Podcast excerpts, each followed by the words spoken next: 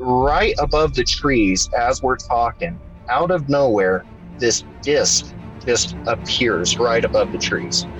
And the whole time that we started looking at this thing and trying to study it, we felt like we were being almost like pulled by it. It seemed to have this real intense allure or energy towards us, and like it was almost beaming it towards our direction. So we kind of felt like we were getting a little bit tugged.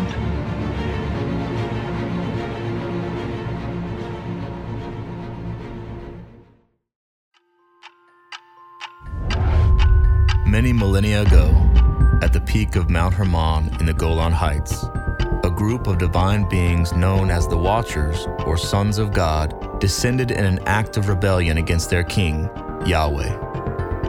By teaching them the secret knowledge of the cosmos, they sought to wrestle dominion of the earth away from humanity. They bore children with them, and their offspring were both human and divine. These giants are the demigods of old, and the events that transpired would forever alter the course of human history. At Camp Hermon, we discuss the oddities of the ancient world and their lingering impact on our world today. Welcome. Hey campers, welcome back to another episode of Camp Hermon. As always, I'm Chris. I've got my wonderful co-host, Tori. What up, Tori? Hey campers. Hey, Chris. Hey. So Tori, who do we got coming on tonight? Tonight, we have a very special guest. His name is Brandon Beal. Brandon is a personal friend of me and Chris. Through the podcast, he became a member, has reached out to us. We've shared a lot of awesome conversations with him. Brandon has also been a part of our monthly members chats, of which we've had two so far. More in the pipeline. Anyway, Brandon's a really great guy. He's been walking with the Lord for a long time. He lives in Colorado currently, is a bit of an outdoorsman, I would say, and has had some really cool encounters that we're going to talk about tonight. Yeah. And he's got I'm bald, Tori, and he's just got just long, luscious hair. So I'm definitely jealous of that. He's got a pretty sweet beard. But I did want to say, aside from his luscious locks and his beautiful beard, that we appreciate Brandon. You know, he connected, I think, initially with you, Tori, through Instagram, and then he's joined Camp Hermon so as a member. So we definitely appreciate his support. And yeah, he's got some interesting stories that he's going to tell us tonight. And I did want to just throw this out there that if you're listening and you've got some wild or interesting stories, supernatural encounters, and you would be interested in coming on the show, go to camphermon.com. On the contact page, you can fill out like a contact form and just shoot it to us. And I'll be in touch with you to just talk about what you may or may not have to say, if you want to come on the show. So just go to camphermon.com, go to the contact page and shoot us your information, and we'll get in touch with you about having you come on the show. And Tori, we haven't thanked our amazing sponsor, Kevlar Joe, in a while. So I want to just talk about that for a second, Tori. Jump in and tell us, what's your favorite blend? I know it's probably the Bigfoot blend. Yeah, that's a great question. So if y'all haven't tried Kevlar Joe coffee yet, you really need to. You're missing out. It's incredible organic coffee. Nick Fisher is the roaster. He's a veteran. So it's veteran-owned small business right here in the heartland. He makes incredible coffee. I don't know what my favorite is. I'm a big fan of the Irish Joe, but also the Sleepy Joe. And of course, the Camp Hermon Bigfoot blend. It's really fun to see the Camp Hermon logo on a coffee bag. His bags also have Bible verses on them, and like every package that Nick sends out of his coffee, he writes a handwritten note, and it's super encouraging. It's really sweet. I love ordering his coffee and getting those little notes. So yeah. I didn't even know he did that until my parents ordered some, and there was a note in there to my parents. And I was like, wow, so cool. So we love supporting small businesses, especially our friends, especially Nick Fisher at Kevlar Joe. Yeah. And if you guys want to support Nick and what they're doing over there, you can go to KevlarJoe.com. If you use the promo code CampHermon10, you'll get 10% off of any order, whether it's the Bigfoot blend or anything else you order. Supports Nick, veteran-owned business, and you're supporting Camp Hermon. So we appreciate you guys for supporting Nick and for supporting us. Yeah, absolutely. One more quick note. You just mentioned Brandon's hair, or his flow game, as the kids call it. I would also just like to add, for those of you who may not know what Brandon looks like, or if you haven't talked to him, like, I really feel like I'm having a conversation. He's like a Jesus lookalike, and I feel like everyone would recognize that, you know? So right. in more ways than one, like such a cool dude, but really looks a lot like any painting you've probably ever seen of Jesus. So that's kind of fun. Yeah. Brandon, have you been in a lot of Easter plays at churches? Yeah. You know, that question started when I went to Bible college, for sure. They're like, you've been in Christmas shows, haven't you? And I'm like, no, surprise, but no, I haven't, not yet. So hopefully this is just the launching pad that I have to really go into that. So maybe you guys are really my launching pad. Hey. You never know. You never know. I'll tell you one fun fact about me. When I lived in Japan for 4 years, I was in the military. I'll make this brief. I was one of like maybe 4 or 5 like white guys at a predominantly black church. And one year they asked me to play Jesus in the like little Easter play thing, you know, where Jesus being crucified. Right. And I remember the senior pastor, when he found out that I was playing Jesus, he was like, they always ask a white guy to play Jesus every year. Yeah. So funny. Yeah. So that was the qualification. I was baby Jesus my first Christmas. So nice. Oh. Mm-hmm. I know. Yeah. In the live nativity. Adorable baby Jesus. Yeah. Like 2-month-old, 3-month-old. Yeah. Anyway, so back to the topic at hand. Brandon, welcome to Camp Hermon.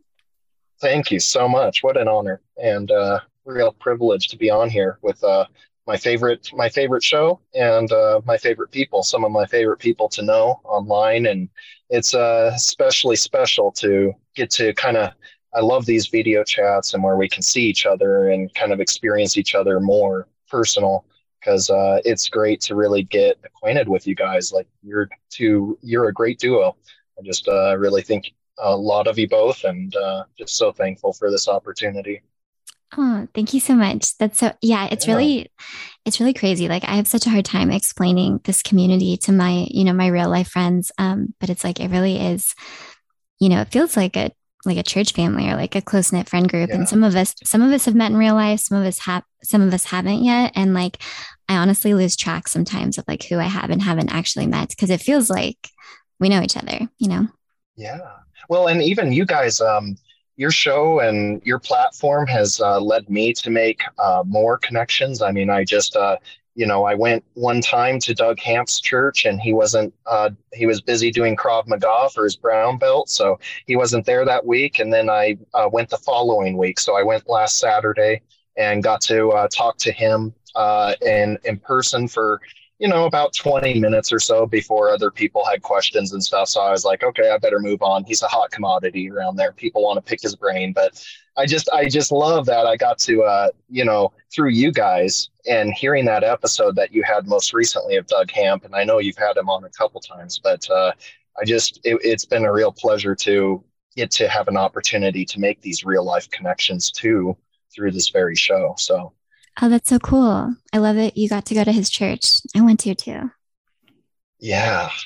Yeah. He definitely, he's all about feeding his flock with some good stuff that a lot of other churches. I mean, this is why these communities have been started in my mind, is seeing the lack of something within a church and that driving people to really start and begin these communities with one another, engaging in these topics and really kind of carrying the torch of people like Michael Heiser, you know? Yeah, absolutely. Yeah, we definitely appreciate you. Our goal with Camp Hermon from the beginning has been to do what you've been describing, like to build community and build friendships. That's literally what it's all about, so that we can kind of support each other.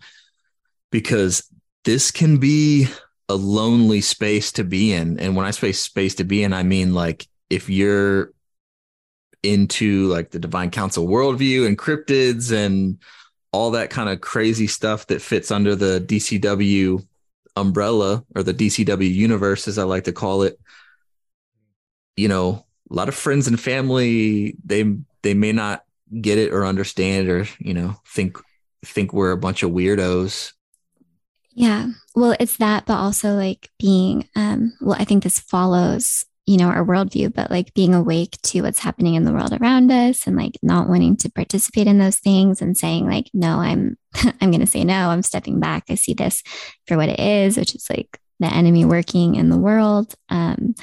Like that can be a really lonely place too. So anyway, all these friendships are super special and important to us. And really, I mean, like carried me through like Jesus and these friendships, like really got me through 2020, 2021, 2022. So. Yeah, the world has been on a bizarre turn ever since 2020 for sure. I mean, it's always been bizarre, but it's been on a rapid pace going on since that year. And you know what? It's interesting because the rules of engagement are almost like changing right before our eyes. And therefore it's almost like causing this unseen thing within us and that's God. I really believe it's God that's leading us to do these things. And, you know, you think of how we are in the end times. Ever since Jesus resurrected, he initiated the end days. We're in the last days. So we're actually pretty deep in the last days if we're like 2,000 years past Jesus dying and resurrecting, if you think about that. So, you know, but it's fascinating to see like, you know, our part to play in these last days. And I'm not saying that it's 3 days away or 3 months away, but we have a part to play in this. And it's interesting to see how God is using that. Using technology. I mean, people look at Revelation and they couldn't really put a lot of things together in Revelation until nowadays, where even like with the two witnesses, everyone around the world will view them and will rejoice at their death. Well, now we can see that with these capabilities like you and us are using right now at this very moment to connect to one another is the very same capability that evil will use to be able to be a participant in these events. And but it's cool to see how God is using this technology like this, where it's still a good thing. It can still be used to unite people, to bring people together. And I think that blend of finally finding the niche, you guys have been part of finding the niche of how to have a proper relationship with technology, where it isn't isolating us. I mean, I know that it can get a little lonely in this circle sometimes, but it feels like social media and all that stuff, we are now kind of seeing through movements like this, like Camp Hermon, where, you know, it's bringing personal relationships back into the picture. It actually gives us a greater chance to make more relationships. So, you know, it's just cool to see this kind of becoming an active living thing as it's going on, you know, and being a part of that. Fascinating. Awesome. Yeah. We love it too. Brandon, we're really excited to hear more of your story. So I don't really know where you want to start, but I mean, you can just tell us a little bit about yourself, your faith, and then, you know, we'll just dive in. As Chris likes to say, we're going to let you drive the bus. So you got it. All right. So yeah, so I'm Brandon Beal, as I was so well introduced by both Chris and Tori. I mean, I can't match that. I will let that just sit. But I definitely, I've known God for a long time in my life. I grew up in Spokane, Washington. That's where I was born and raised in my life. And so I grew up very quickly, just in the back of my mind, always feeling this presence kind of hovering above me, kind of following me through my life. I felt as soon as I could start having some sort of awareness of myself, I started feeling this active presence, a part of my life. And it made sense that I was born into a Christian family. My mom, she She had me when she was 21, so she was pregnant with me, you know, going back into 19, 20, whatnot. And so she had me at a young age, but she had her very Christian parents, you know, just not that far away in Spokane. And so I grew up, as she would go to work, I would go over to my grandparents for the day, and then she would pick me back up or whatnot. So I grew up around them, and they very quickly latched on to me, and in a good way, and were instructing me in the Bible as soon as I could just even hear. I didn't even know what I was hearing, but I was, they were just cradling me and reading to me the Bible a lot. And then my grandfather, you know, I was the son that he was always wishing for. He never had a son, and he really wanted a son. So he really took off with it and wanted to start really developing me and raising me to understand worldview. He took me through worldview training. And he, of course, was immersing me in the Bible and all of that.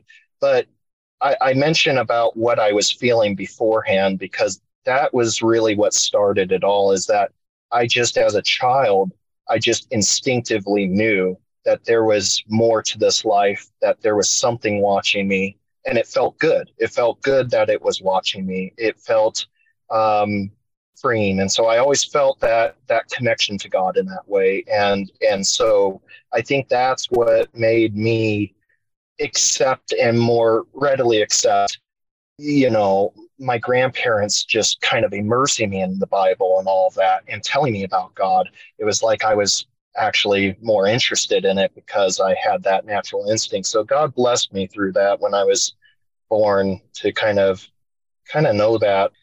And so, you know, that kind of goes into the whole fact that, you know, my life has, I would always describe it as always been a little bit offbeat and a little bit strange. I've never, you know, my mom and I, when she was young, we lived, I mentioned, you know, probably 15 minutes away from my grandparents in Spokane. And the radical difference of where I was living with my mom versus where my grandparents lived, and going back and forth between that 15-minute span of distance, was just like two different worlds. So when I was raised with my mom, and I love my mom. She's my best friend. She was really she really helped me feel natural in the weirdness of life, and just being a good friend. So, but I always felt protected by her. But we lived in this area of Spokane called Hilliard, and it's a railroad area where all the railroad business was going on, and just trains going through and stuff like that. So, an area where a lot of that is going on, and there was just a lot of drugs, gang activity, different things going on in that area that I was witness to and grew up just understanding. And then 15 minutes away, we got the neighborhood Watchers at my grandparents' house. And it's a nice, neat neighborhood and good neighbors and good community and all that. So I had a radical experience of two different worlds growing up. And I think I got the best of both worlds, because I think that the world that I grew up in with my mom really kind of helped me understand just the overall hardness of life, and that, you know, seeing people struggle and still caring for those people and not being disconnected with people making some really bad choices, some really scary choices and all that. And then going 15 minutes away to my grandparents, who really exuded the overall marriage, the ideal marriage, you know, been married for a long time, very strong Christians, and going to church and that healthiness. So that's kind of a little bit of a quick backdrop of me and kind of growing up. So Brandon, you've mentioned that you've had a number of kind of spiritual, supernatural encounters. Did those start in your childhood, or did you have those experiences later on in your life? Yeah, no, they definitely started in my childhood. Definitely. Even before I could comprehend that they were happening, my mom was witness to these things happening as I was a toddler. So she got to see some things. And yeah, definitely started when I was a child and has followed me all the way through for sure. Spiritual experiences of different degrees for sure. So tell me about the crib incident. Yeah, absolutely. You know, first off, I mean, actually, I'm gonna go right to that, but I'm gonna instead of going right to that, I'm gonna start with this too. Is that, you know, my mom? I've noticed that, you know, with people who have the eyes to see supernatural things in life, to see the supernatural, and to be inclined towards understanding that it's a real thing.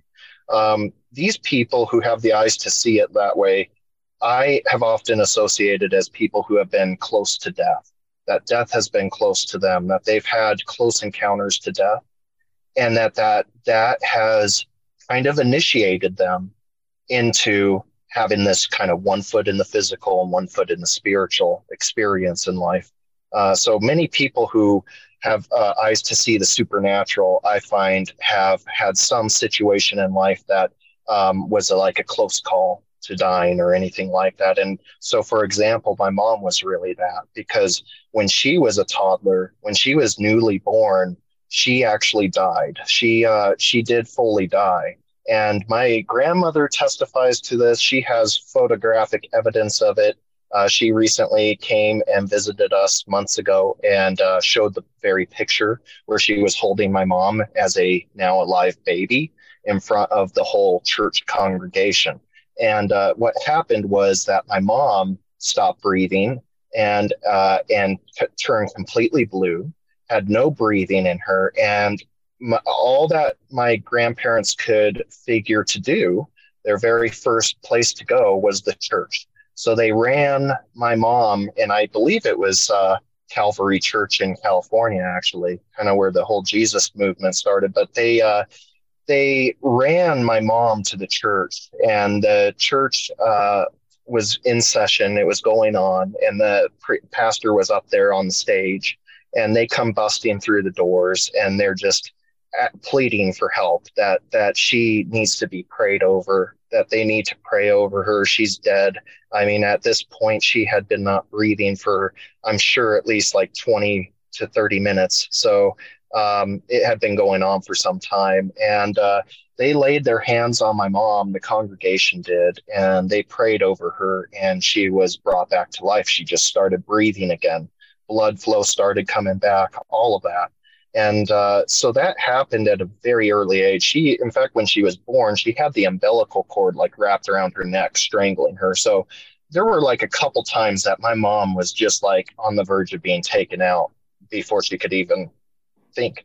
And so, you know, I noticed that it starts with my mom in that way, because then when she was about 5 years old, she said that one of her earliest memories was the devil appearing to her and telling her that you're mine. He told my mom, you're mine. And so my mom grew up with that in mind, and it caused a lot of nervousness in her growing up, especially in a Christian family with, you know, everyone Christian around her. She felt like the black sheep, and she never felt any allegiance to Satan. She never felt close to him. She felt him repulsive, but it twisted her. It made her confused on her identity, because, you know, here's this thing that comes out of nowhere when you're at such a young age telling you that, and you know, it's darkness. So when you hear that just messes with you. And so God bless my mom, because she really tackled a lot growing up, a lot of insecurity, a lot of doubt, a lot of, you know, voices telling her the wrong things. And yet she worked through it. And she, so, you know, she ended up having me. She had me as an unexpected pregnancy, of course. And my, you know, that kind of happened in a certain way, but regardless, she got pregnant with me, and she was very close to having me aborted. She scheduled the meeting and was there in the lobby awaiting kind of to go forward with the procedure. And that's when God came to her and he appeared to my mom. And she remembers having this amazing experience, this encounter with his spirit. And he comes to her and he says, "You will not do this. He is mine. And he is also my biggest gift to you. You will not do this." And so my mom just up and left. She got right out of there and decided to go through with having me. And that came with a lot of criticism in the church that they were in at the time in Spokane. By the time I was born, this church was very cultish. It degenerated into very cultish mindsets. And so they were very controlling. And they in fact had a master's commission that was really a part of creating relationships within the church, saying who is with who and all that. And so she encountered a lot of hostility towards that. And it even came through sometimes in her own dad because, you know, he was just confused by it. He thought, this is not the way it should happen. This is not the way it should be.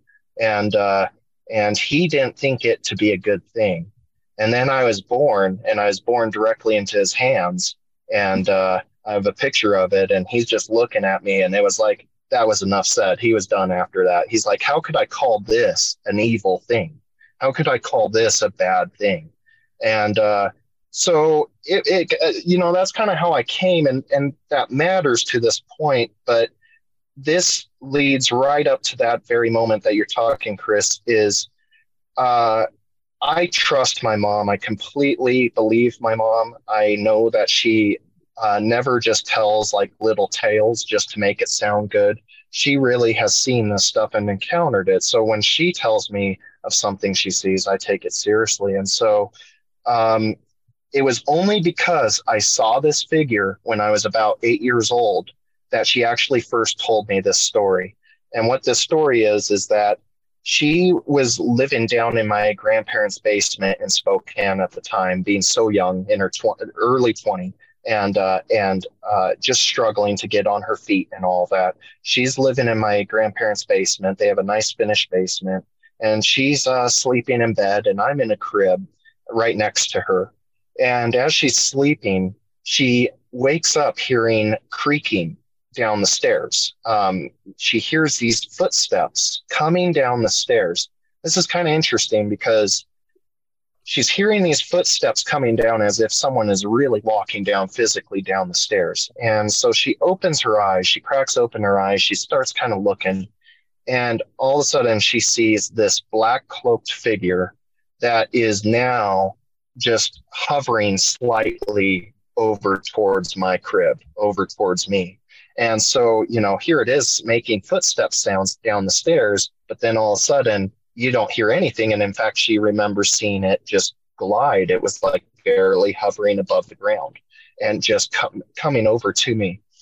And she was paralyzed at this moment. She had like a sleep paralysis moment happen where all of a sudden it was like she was locked in place.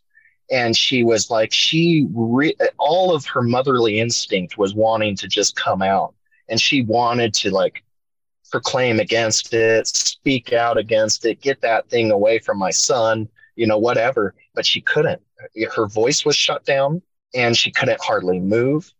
And she was just frozen in place. And she's just watching. Now she just has to watch this thing helplessly. And she watches it come up to my crib. And it slightly seems to be kind of looking over my crib a little bit, just looking over. And it then just shoots right into my crib. This thing just shoots right into my crib. And she said that it was in there for about 3 seconds before it shot right back out of my crib. And it now transforms into this phantom-like snake, dissipating snake, that starts slithering its way across the floor where it came from. It starts slithering back the way it came, but not going up the stairs. It goes right out the window well that is right to the side of the stairs. So it just kind of slithers away and goes right out the window. So that was my crib experience. Wow. You know, okay, I haven't heard a story exactly like that, but like I have heard so many stories about like spiritual attacks happening to babies in cribs, you know, or toddlers, you know, who can like speak, or basically just like little vulnerable kids in their cribs, like seeing something in their room, or actually kind of have a crib story too, which we'll save for another time. But wow. Anyway, that's just so crazy. And so like disgusting that the enemy, you know, would like go after. And of course, you know, and like we see in the Bible, like the attack of babies, you know, yeah, trying to take out Moses, trying to take out Jesus, trying to take out, you know, so yeah. Absolutely. Good point. Oh, I'm sorry. No, I was just going to say, I think, Tori, we do want to hear your crib story if it's similar, not necessarily similar, but relevant. Well, yeah, it's like not as obvious, but it's a story my mom tells, and it's basically just, there were no like shadow figures. It was actually a Mylar balloon. It was a Mylar Big Bird balloon. I was a huge Big Bird fan. So this is when I was born, and when I was, well, until I was like 4 years old, we lived in Georgia, and our house down there, basically this balloon hung out in our like playroom, which was like completely down the hall in the other direction from my room where my crib was. And like the door is usually shut. So without knowing the layout of the house, it's kind of hard for you guys to picture this, but basically like I was in my room with the door shut, or like just barely cracked, napping, you know, like not old enough to talk yet. This Mylar balloon, you know, lives like all the way down the hallway in another room where like the door is shut or whatever. And so anyway, I'm napping, and my mom wakes up to me just like screaming on the baby monitor, and she runs up there, and this Mylar Big Bird balloon that was nowhere near my room was hovering like basically right over my face, like in my crib. And so it's kind of this like, how did this balloon get in here, you know? And it was a balloon, not like a dark shadow, which seems a lot more obviously spiritual, but like, anyway, it was just kind of like, there's no reason that that balloon should have gotten in there, even with like airflow or like an AC unit or whatever, you know, because it had like a little, anyway. So that was my crib story. But yeah. No, that's, I think Brandon may or may not agree. That's equally as creepy, because a balloon isn't going to just float from one room down a hall into your room and then hover over you as a child. So exactly, like right over my face, you know? Yeah. Yeah. And that kind of strikes me because that's like using a innocent, like thing, material object, a seemingly innocent thing often associated with children. You know, you think balloons, you think toys, you think these things. And so, you know, just like you were saying, Tori, about, you know, the relation to dark entities kind of trying to twist children before they can even comprehend things. It's like they also use innocent things in a sinister way to, they love to pervert the natural order of whatever something is. So, you know, a balloon or these toys, a kid's toy is innocent and fun, and it kids associate it as something just enjoyable. So of course, demonic entities will also use those very things to kind of intimidate or bring fear, because they want you to associate those things now with fear instead of fun, you know? Yeah. Well, it didn't work. I still love balloons. So perfect. That's the way. Yeah, take that, kingdom of darkness. Yeah, take that. I'm all right with Big Bird too. But yeah, you know, I just like, my heart really goes out to all the parents out there though, because I'm like, I cannot even imagine like the level of vigilance and just having to be so on high alert like all day, every day, because like for just watching a little babies, because it's like there are physical things that can harm them. There are spiritual things. There are spiritual things that can move physical things to harm them, you know? So I'm like, sometimes I'm just like, I don't know how y'all do it, but like.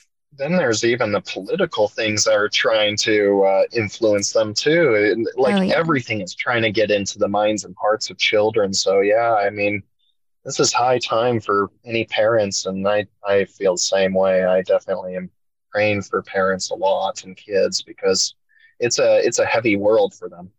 Right. I know. And like, surely it's always been hard, you know, but I feel like this has to be like the hardest time probably to be a parent, you know, and to try to like explain all of the things going, just whenever I think about it, whenever I think like, could I ever even be a parent? I'm like, yes, but I would have to raise them Amish. Like I just have to. Like, I don't know how to do that, but I'm going to be one of those. Like, yeah. Take them to the woods. Yeah. Exactly. Seriously. Yeah. Like we're going to do this old school. So.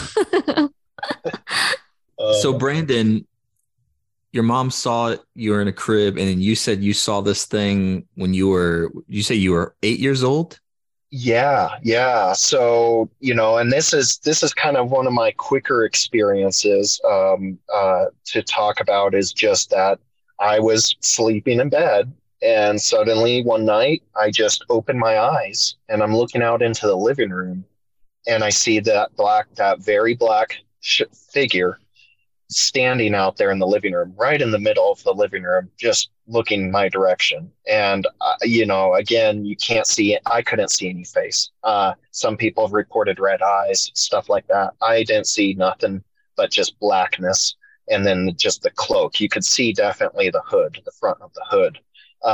But I freaked out when I saw that thing. I just randomly opened my eyes. It kind of like awoke me. And as soon as I saw that at 8 years old, I just pulled my covers right over me and I just start praying to Jesus. I'm like, come on, Jesus, please help me here. Please help me. And I kind of got the nerve to start slowly pulling down my blanket to check on it and see what it was doing. And it was gone. So that was a very rapid experience of it kind of flashing at me and revealing itself to me at an age that I could properly understand it. And that was the experience that I told my mom about at the time.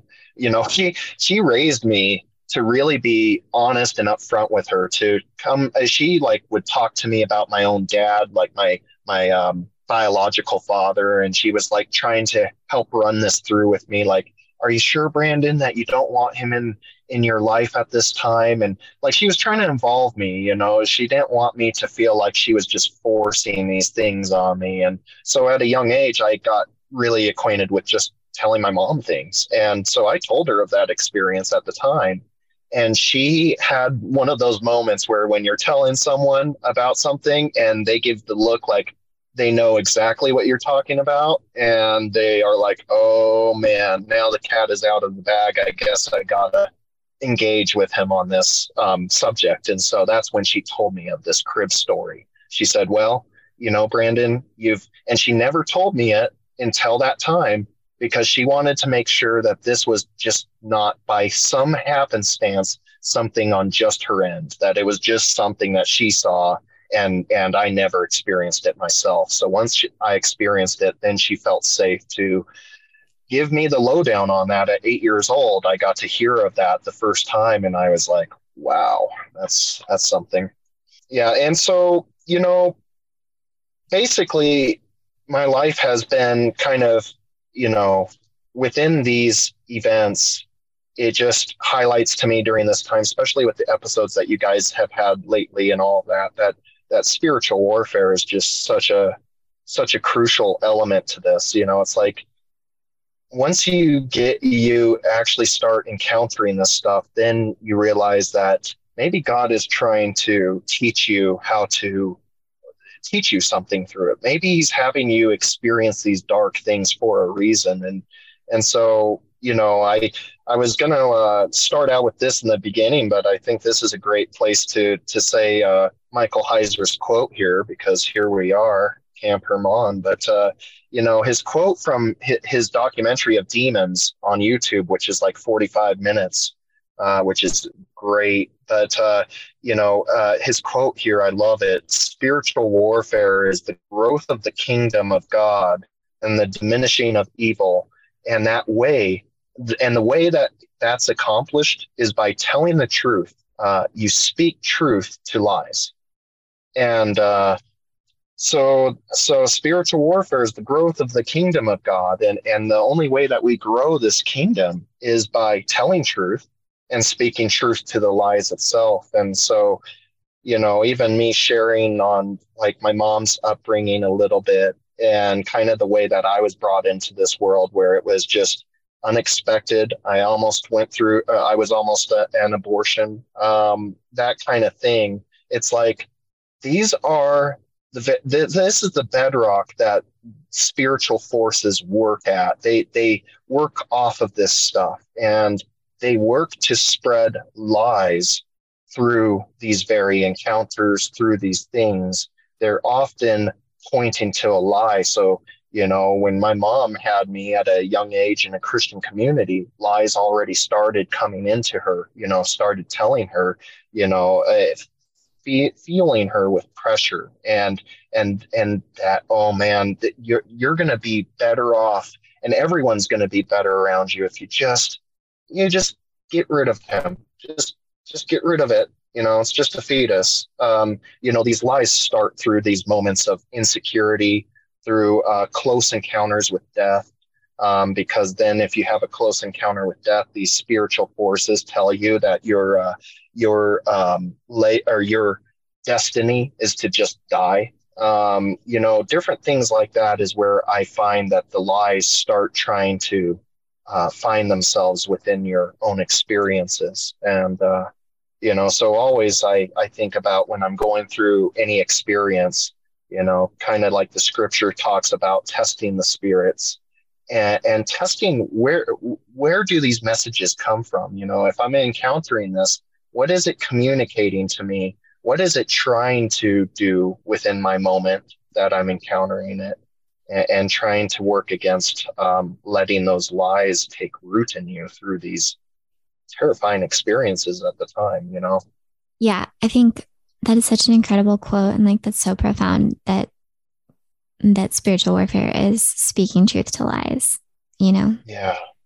Which is exactly what your post was. I mean, I love that Brandon brought that up, and well, forgive me. I love that Chris laid out the post itself and read up that post of yours, because that was, it goes right in hand with this too. Is this is really where spiritual warfare is. It's not some movie, as much as it can almost be like a movie.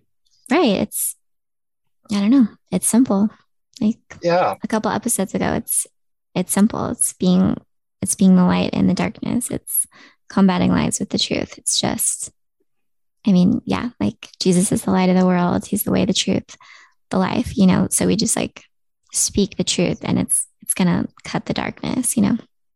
Absolutely. It takes all its power away, because it just really thrives on you being a sucker for its lie. It just really, that's the only power it has over you, is its power to convince you that it's right when it's really wrong.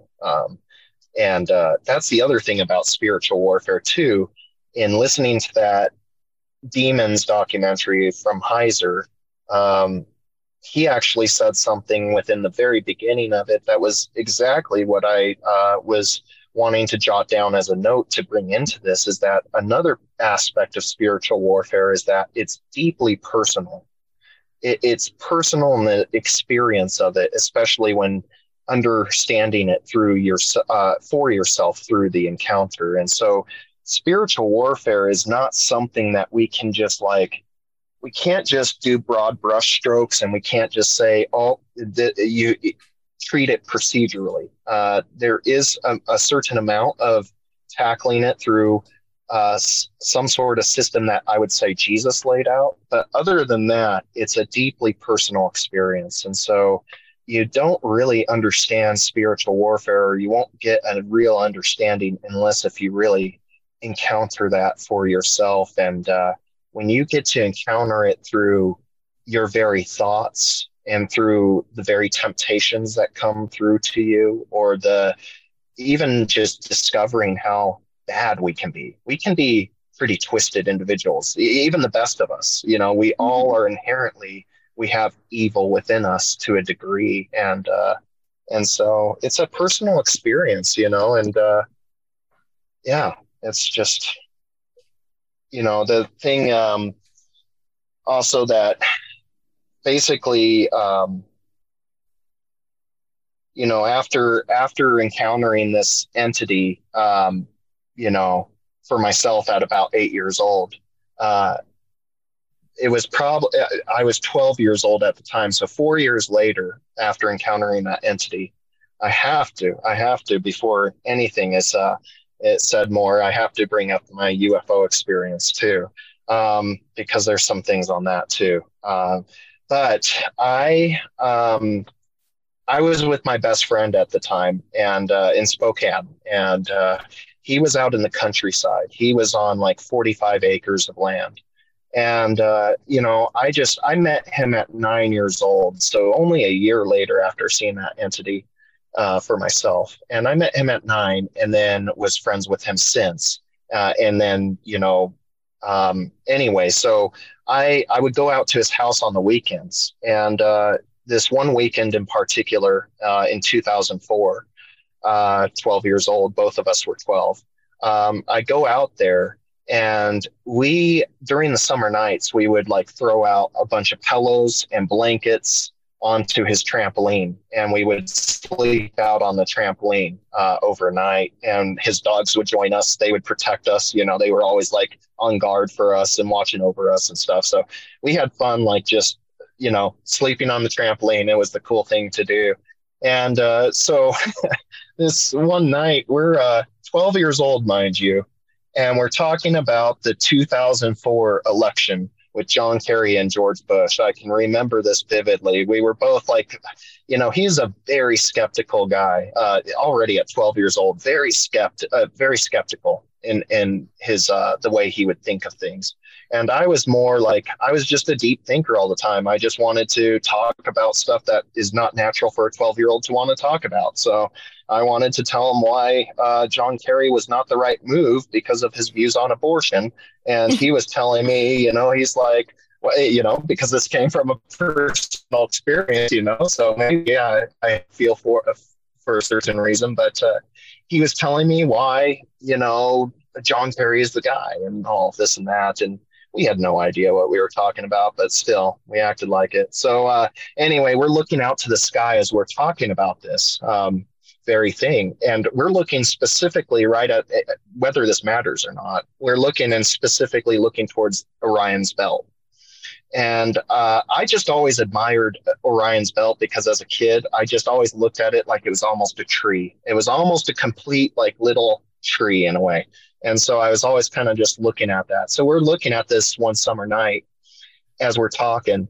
And just as we're talking, you know, mind you, from the trampoline, about 150 feet away is his tree line where all the forest starts. And so it's just this whole border of trees. And we're just right in this wide open area of his backyard on the trampoline. And so right above the trees, as we're talking, out of nowhere, this disc just appears right above the trees. And it just like it got unveiled. It just all of a sudden it wasn't there and it was there. We were looking right in that direction the whole time and we caught it right at the moment that it just suddenly appeared. And this disc, we could tell that it was a disc because it had these golden lights wrapped around the whole border of the outside of it. So it really gave off the shape of a disc. These traditional UFO, images. And so, and from the bottom of this was a golden light source coming from the bottom of it. It lit up. It lit up the bottom. It almost looked like the energy that was coming from this craft, and it was coming from underneath, and it was this golden like kind of thing. And that's all we could see because the light kind of outline some of it toward to us, and I could tell that there was a little top part to it, I guess. But either way, it was hovering above the trees, and we just were stunned. We were left in silence. We stopped talking about John Kerry and George Bush. We didn't care anymore. We didn't care. We're like, what is this going on? And I bring up that he is such a skeptic because he has a hard time believing even something that is like right in front of him, he would question it.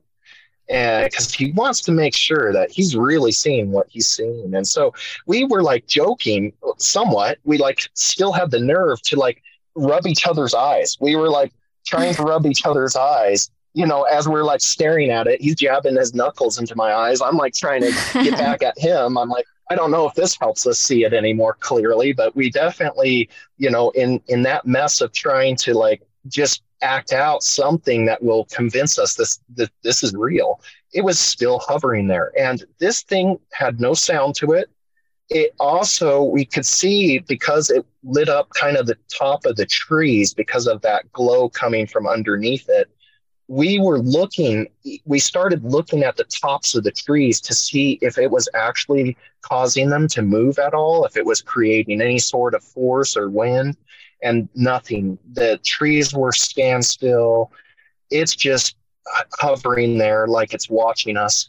And the whole time that we started looking at this thing and trying to study it, we felt like we were being almost like pulled by it.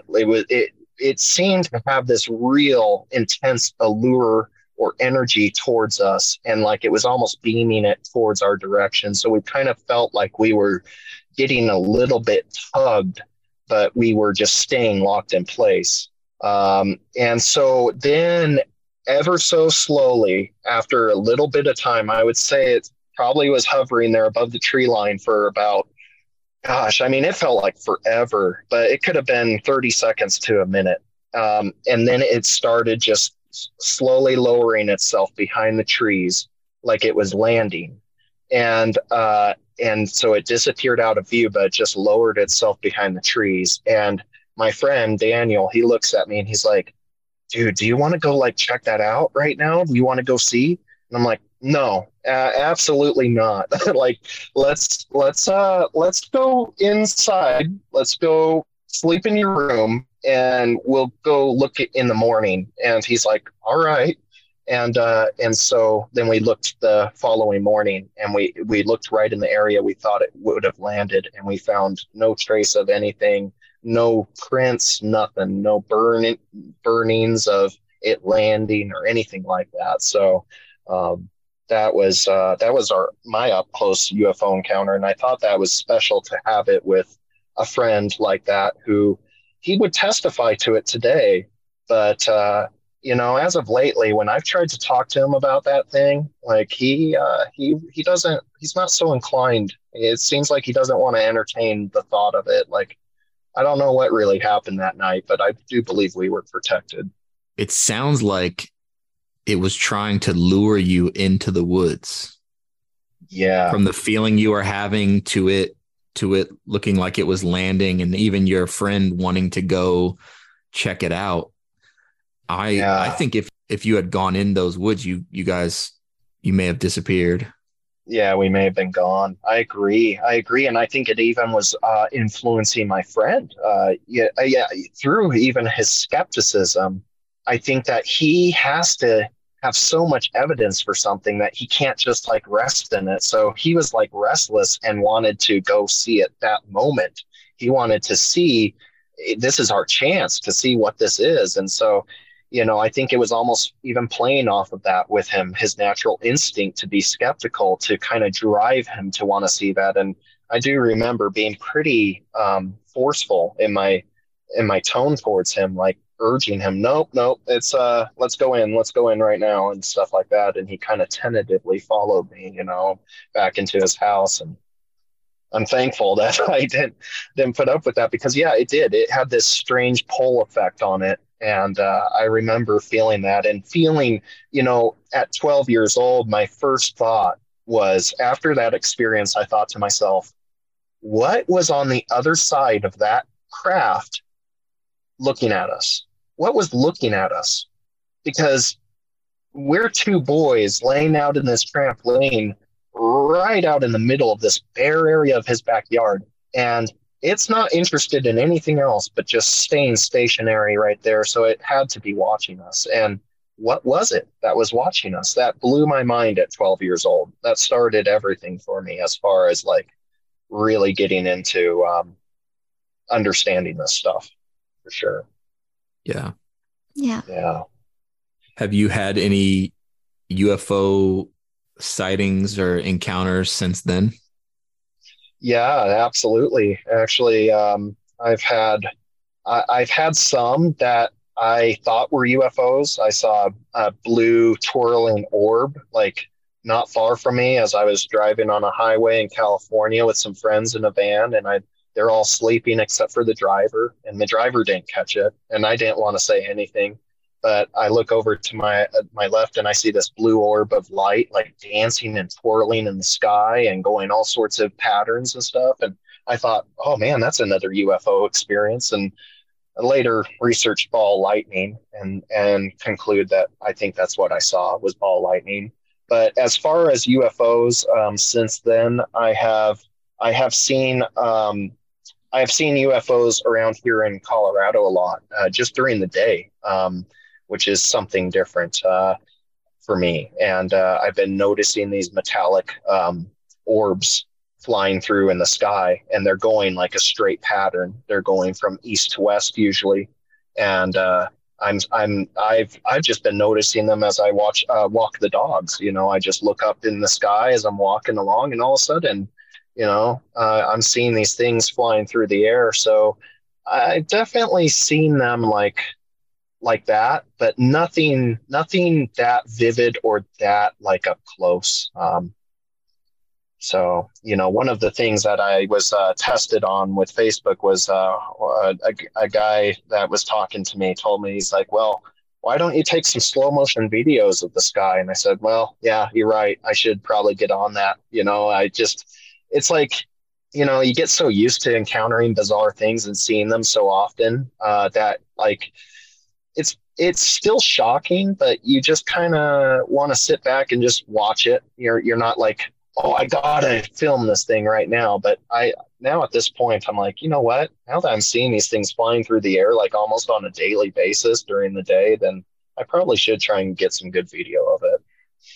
Well, it's almost like you just need to wear a GoPro or something. Cause I think about that, like when I'm having like a really good time with my friends, or, you know, like having a really awesome conversation with someone and like living in the moment, I never think to like get a picture. And then afterwards I'm like, I wish I got a picture, you know? So I'm like, well, it makes sense. Yeah. You know, like I don't know, especially it happens to people like out in nature. Like, I don't know. I mean, it happens wherever, but I feel like if you're ever going to be like truly in the moment, it's going to be when you like see something ridiculous, like you're going to forget about everything else. And you're just like, always. Oh, there's a giant disc above my head. Like, am I about to be sucked off this trampoline? Like what's about to, you know?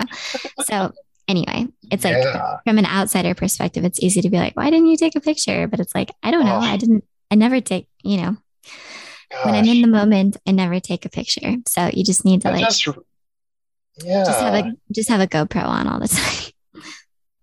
I know I should just have one strapped to me, knowing me with my inclination towards seeing these things. You know, it's like one of these days I'm bound to capture something if I just have this big old GoPro just like resting from my body looking outward. But, you know, like I wish that I had the phone I have now back in 2004. That's what I really wish, you know. Good God, if I could have been on that trampoline and had the phone that I have right now, I could have easily gotten one of the best pictures, a non-blurry picture. I may have been able to actually capture a non-blurry picture, but no, I didn't. So, you know, anyway. It's all right. Yeah. 2004. We had other things going on. Yeah. We had an election going on that year, you know. Yeah. You know, I just, you know, have you guys seen the movie? Have you seen the movie Blade? Wesley Snipes. All right. Yeah. Well, not. Yeah, you've seen it. Okay. Well, that movie for me, that was a childhood favorite of mine. I actually saw that one in The Matrix when I was I guess I saw The Matrix when I was 7, I suppose. And then I saw Blade when I was 8. Those were the two first R-rated movies that my mom let me watch. And, with Blade, you know, the opening scene, you've seen it, Chris. So I think you remember is the vampire club scene where you got a club filled with vampires, and this woman who's a vampire leads this man, just a typical guy, off the streets to come with her to the club. And he's all excited. He's like, oh yeah, we're about to party and all this and that. And she lures him in and into the club. And then he finds out that he's surrounded by vampires in this club when blood starts pouring out of the overhead sprinklers. We got blood hooked up where it's a bloodbath. They called it bloodbath. And so everyone's getting bathed in blood. And then all of a sudden you start seeing vampire fangs coming out of the people. You start seeing their eyes change. All of a sudden their whole demeanor changes. And this guy gets freaked out. And he falls on the ground smeared with blood, and he falls on the ground, and he's desperately trying to crawl as they're like terrorizing him. They're just trying to, get him extra fearful before they do what they're going to do in transitioning him to a vampire. And right at that moment, all of a sudden, it's like that epic scene where all of a sudden you see that black boot just standing right there. He comes crawling up to this black boot, and he looks up, and it's Blade. And he's there with swords and stuff like that, and he's ready to go. And he starts slicing and dicing those vampires. I bring Blade up because, Blade is an interesting character because his mom in the beginning of the movie, before that scene, actually, it shows his mom being rushed to the hospital. She's dying from blood loss because she got bit by a vampire. And so she's dying, but she gives birth, and she does end up living because she becomes a vampire now, but she gives birth to Blade. And so now he's half vampire, half human. And interestingly enough, they nickname him Daywalker in the movie, which brings to mind a search in scripture. But regardless, Blade is this half human, half vampire. He becomes a half vampire, not by his own desire. Neither did his mom. His mom came through an experience of getting terrorized, and she becomes an unwilling participant within this vampirehood, if you want to call it that. And so does he. But instead of going the way of what he was then initiated into, Blade rebels against the very nature that is half of him, that makes up his identity. And he ends up being a rebel against the vampires, going against them, fighting against them, protecting other humans from these vampires. And so I bring up that point because that, along with the UFO experience, as far as how spiritual darkness is, I relate it to an anglerfish, which are those fish deep down in the ocean in the dark that have the orbs of light that stick up above their head, and they kind of angle downward, and that false light lures in other fish and other creatures towards the path of this monster. Behind this light is this fish with these nasty teeth and big old chompers, and it's just waiting for you to come right into its vicinity so it can just clamp down on you. And so I relate spiritual darkness to that. Spiritual entities, they have this allurement to them. They do try to get you fascinated with them. They reach out towards you, and they do it through this false light. You think initially it's a good thing, or it's like with the UFO thing, the way it was pulling my friend and I, it felt weird and strange, but it felt oddly comfortable.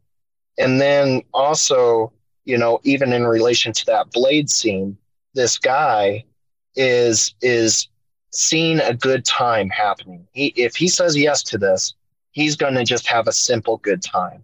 And yet he realizes, oh God, I'm in the pits of hell, essentially, because of just being led by this idea that I'm going towards this light, this thing that's promising me a good time turns out to be the very opposite thing. So I think that's how I kind of related those two things. And also Blade kind of became my hero growing up as a boy. I was like, yeah, that's what I want to do. I want to do something like that.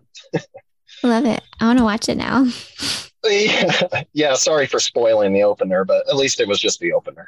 But there's no real spoiling that. You watch it, and it's epic. I can't describe that. So anyway, worth watching. But yeah, I definitely, the thing with my spiritual experiences is that, like, you know, there's definitely a false light within it. There always is. And yeah, it's one thing to have these things like appearing to you and being terrifying at first. But, you know, it's another thing when these things like start embedding themselves within your own thought patterns, your own, what you think are your thoughts, what you think are your ideas. A lot of people tend to think that everything they think is their own thoughts. And I come to find out that not all of our thoughts are really from us. They come from elsewhere. And sure, a lot of our thoughts are us, but you know, a lot of these things play off of our ideas about life in general. And when we are lacking in certain experiences, that's when these things really try to come across as like, hey, I know something. I know you. I know how where you're supposed to go. I know what you're supposed to do. And then you're like, okay, if you're not deeply rooted in who you are and you don't quite understand yourself, then you're more susceptible to the manipulation of these supernatural forces. Oh man, that's so, okay, hold on. I'm looking up this verse. I need to have like a better topical search here. Maybe you guys know the verse. It's in Proverbs, but I'll have to find it. Basically, like, in a man's heart, he thinks he knows which way is right, but like in the end, it leads to death, you know? And then obviously the verse we all know, like, the heart is deceitful above all things and desperately wicked. Who can understand it? That's a huge thing, especially in today's world, where a lot of the messaging coming through tells us to follow our hearts. It's very opposite. Yeah. Oh, I found it. Okay, the first one. All the ways of a man are pure in his own eyes, but the Lord weighs the spirit. This is Proverbs 16. Oh, here it is. Proverbs 16:25. But there is a way that seems right to a man, but its end is the way to death. Yeah, I mean, that is that opening scene that Brandon was talking about. You know, that guy, the way seemed right to him. Party, he's probably thinking about, you know, maybe sex with the woman that brought him there, partying, you know, all that fun that seemed right to him. Otherwise, he wouldn't have done it, right? But yeah, had Blade not showed up, it would have led to death. And I think it's interesting when we talk about vampires, think about how demons and fallen ones, whatever other entities there are that are out there, they're very vampiric. Mm-hmm.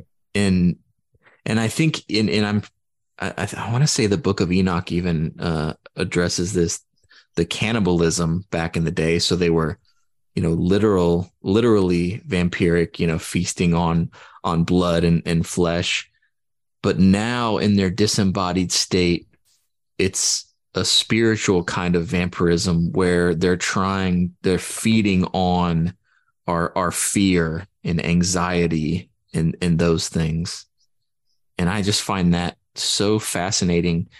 And when you all were talking about that quote that you read by, you know, Heiser about spiritual warfare, speaking truth to lies, I couldn't help but think about the term ants, automatic negative thoughts.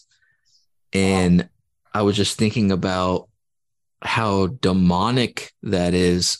And I think in two ways. One, Brandon, you mentioned it, how, you know, however it happens, the mechanisms, I'm not sure, but there is a mind-to-mind communication that these entities are able to have with us, and they're trying to, you know, implant thoughts to influence us. And then I think there's conditioning to where eventually we are doing it. Yes. Through... yeah. Those neural pathways that get kind of created in our brain, yeah, those behaviors and ways of thinking. And so one aspect of spiritual warfare that we can operate in just in our own lives is, like you said, speaking truth to lies. When we have those negative thoughts that come in, that, you know, tell us, you know, whatever, you know, you name it, whatever your insecurities are, that you're a terrible person, that you'll never amount to anything, whatever, you know, I'm sure, or bad things about other people, that speaking truth to lies, like, no. Like, first recognizing those, because it's something that we have to build a discipline for, right?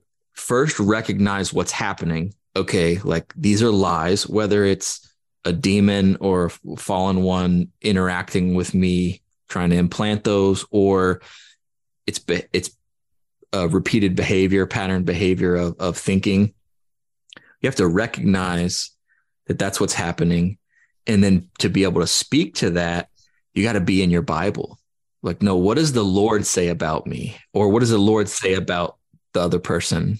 That's exactly what I was about to say, Chris, like tying it in also, Brandon, to what you said when we opened up about like the world we're in and how hard it would be to raise children in this. So the other verse that I was referencing is Jeremiah 17:9, the heart is deceitful above all things and desperately sick, who can understand it? So it's like, whether it is our own hearts, like our own human hearts, or whether it is like some sort of outside, you know, evil influence, like intelligent evil, as Vernon Audrey said, either way, like, that's why there is such a problem with this whole movement of like my truth, you know, like my truth in the culture, like speaking my truth, like this is true to me, this feels true to me, like this emphasis on our feelings and just like the breakdown of there being like one ultimate truth. And like, we know that there is, and we know that it's the Bible, like God's word is the truth, the singular truth.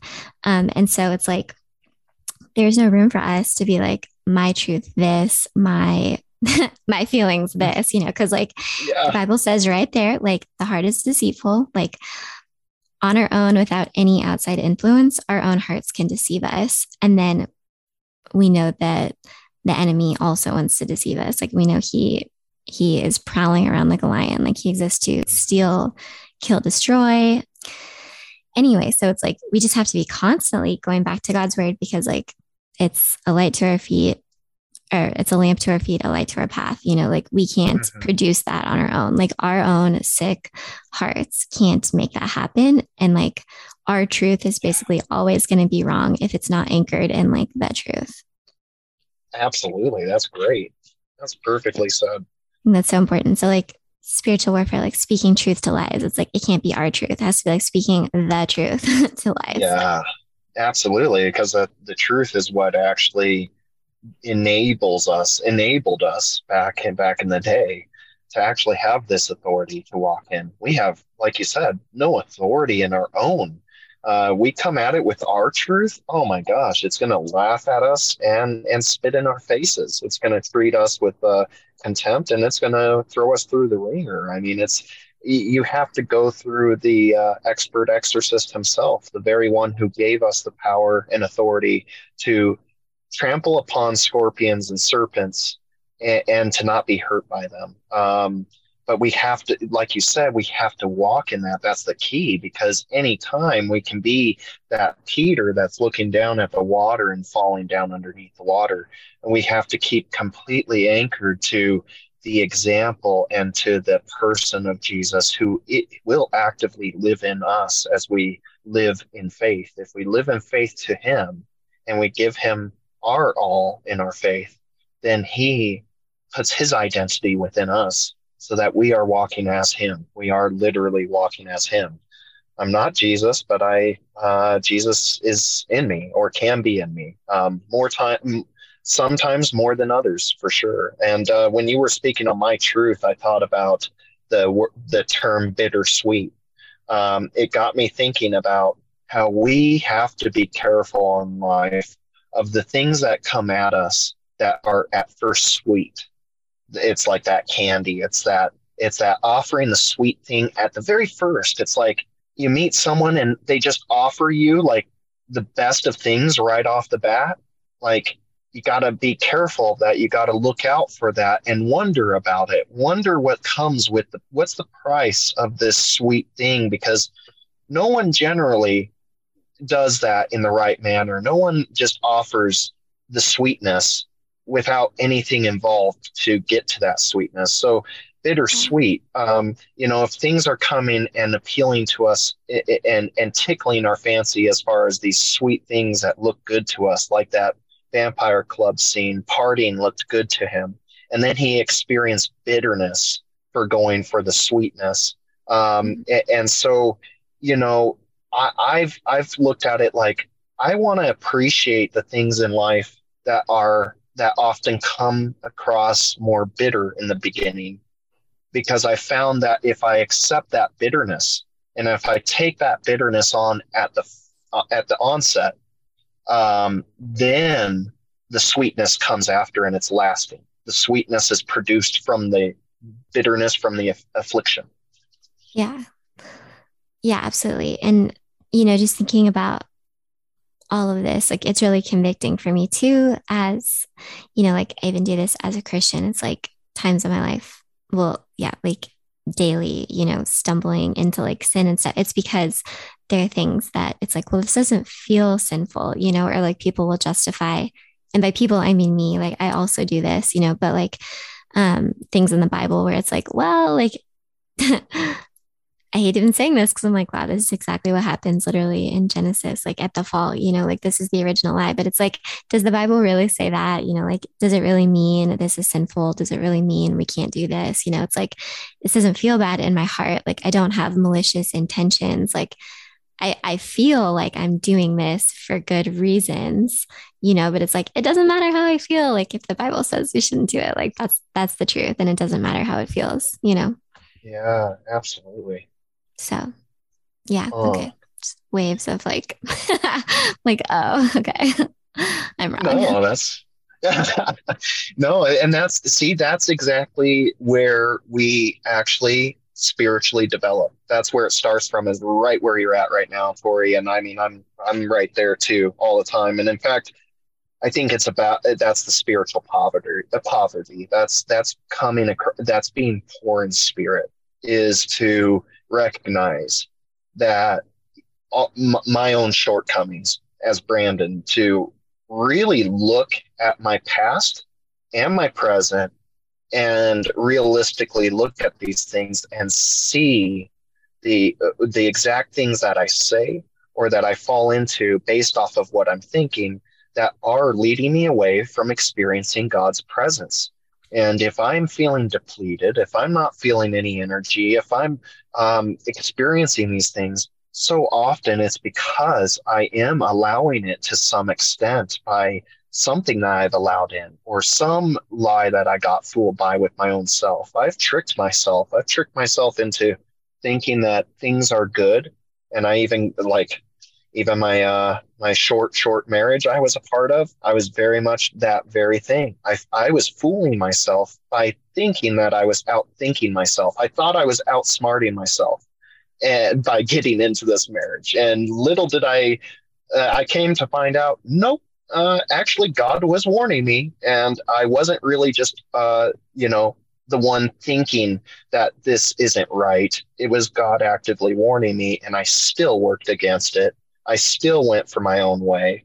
I still went against everything that I've been ingrained in with the Bible and all of that. It's like, interesting you say that too. Like, did the Bible really say? And I think that creeps up a lot in us more than we realize. I think that I time and time again go back through the Bible and find things that are being said that still cut deep and cut to the core of my own self and really show myself for who I am outside of God. And it's not to make us hopeless. It's to be spiritually poor. It's to be made spiritually poor so that we are emptied out of ourselves, that we can let God in.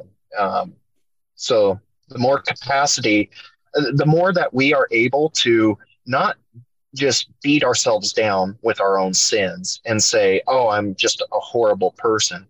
But the more that we're able to honestly examine ourselves and say, you know, I don't have it all together, or I need God every single day of my life. The more we're able to really come at that honestly, the more capacity we have for God to really be our identity, to become more of our identity, you know? Yeah. We think his thoughts. Yeah. I'm just going to read this again because I'm having a moment here, but yeah, just again, Proverbs 16:25, there is a way that seems right to a man, but its end is the way to death. You know, and I heard there's a sermon, I don't even remember what the passage of scripture was on, but I heard it in high school and this analogy stuck with me. This was like his opening sentence. He was like, what does it feel like to be wrong? It feels like being right. And just kind of like, let that sit for a second. Like when you're wrong, you feel like you're right. You don't recognize that you're wrong usually until way later. And then he used the mental image of like the old Wile E. Coyote Roadrunner cartoons, you know, and like when Wile E. Coyote runs off the edge of the cliff and like he keeps running and he's like running in the air and then he like looks down and falls, you know, it's like, that's that moment, like when you're wrong and you don't realize you're wrong and it feels like you're right, you know? So we just have to be like constantly checking ourselves like, okay, Lord, this feels right to me, but please show me where I'm wrong. Like, I don't want to make a wrong, like, I don't want to make a wrong decision. I want to live, you know, like in your truth. And I want to like make decisions based on like the truth, not what feels right to me. Yeah. And Brandon mentioned identity, and I want to end on this as we gotta park this bus, Tori. Brandon, we appreciate you coming on. The enemy constantly attacks our identity, who we are. So I wanted to read a grouping of verses about our identity. If you're a believer, our identity is in Christ. I can do all things through Christ who strengthens me. I set my mind on things above, not on earthly things. For I died and my life is now hidden with Christ in God. Therefore, since I am in Christ, I am a new creation. Old things have passed away. Behold, all things have become new. I am the righteousness of God in Christ Jesus. I have fullness in Christ. There is therefore now no condemnation for me since I am in Christ Jesus. Therefore, I do not lose heart. Though outwardly I am wasting away, yet inwardly I am being renewed day by day. For my light and momentary troubles are achieving for me an eternal glory which far outweighs them all. So I fix my eyes not on what is seen, but what is unseen. For what is seen is temporary, but what is unseen is eternal. Praise be to the God and Father of my Lord Jesus Christ, who has blessed me in the heavenly realms with every spiritual blessing in Christ. His divine power has given me everything I need for life and godliness through my knowledge of him who called me by his own glory and goodness.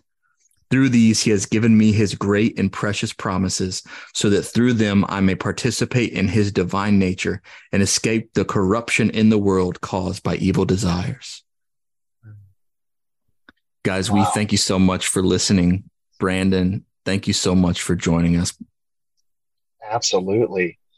Thank you. Thank you for the opportunity. And I do believe that God is good, and he's going to absolutely supply us with all that we need to get through the war within ourselves. You know, real quickly, I just want to say that Jesus said that the kingdom of heaven is within you.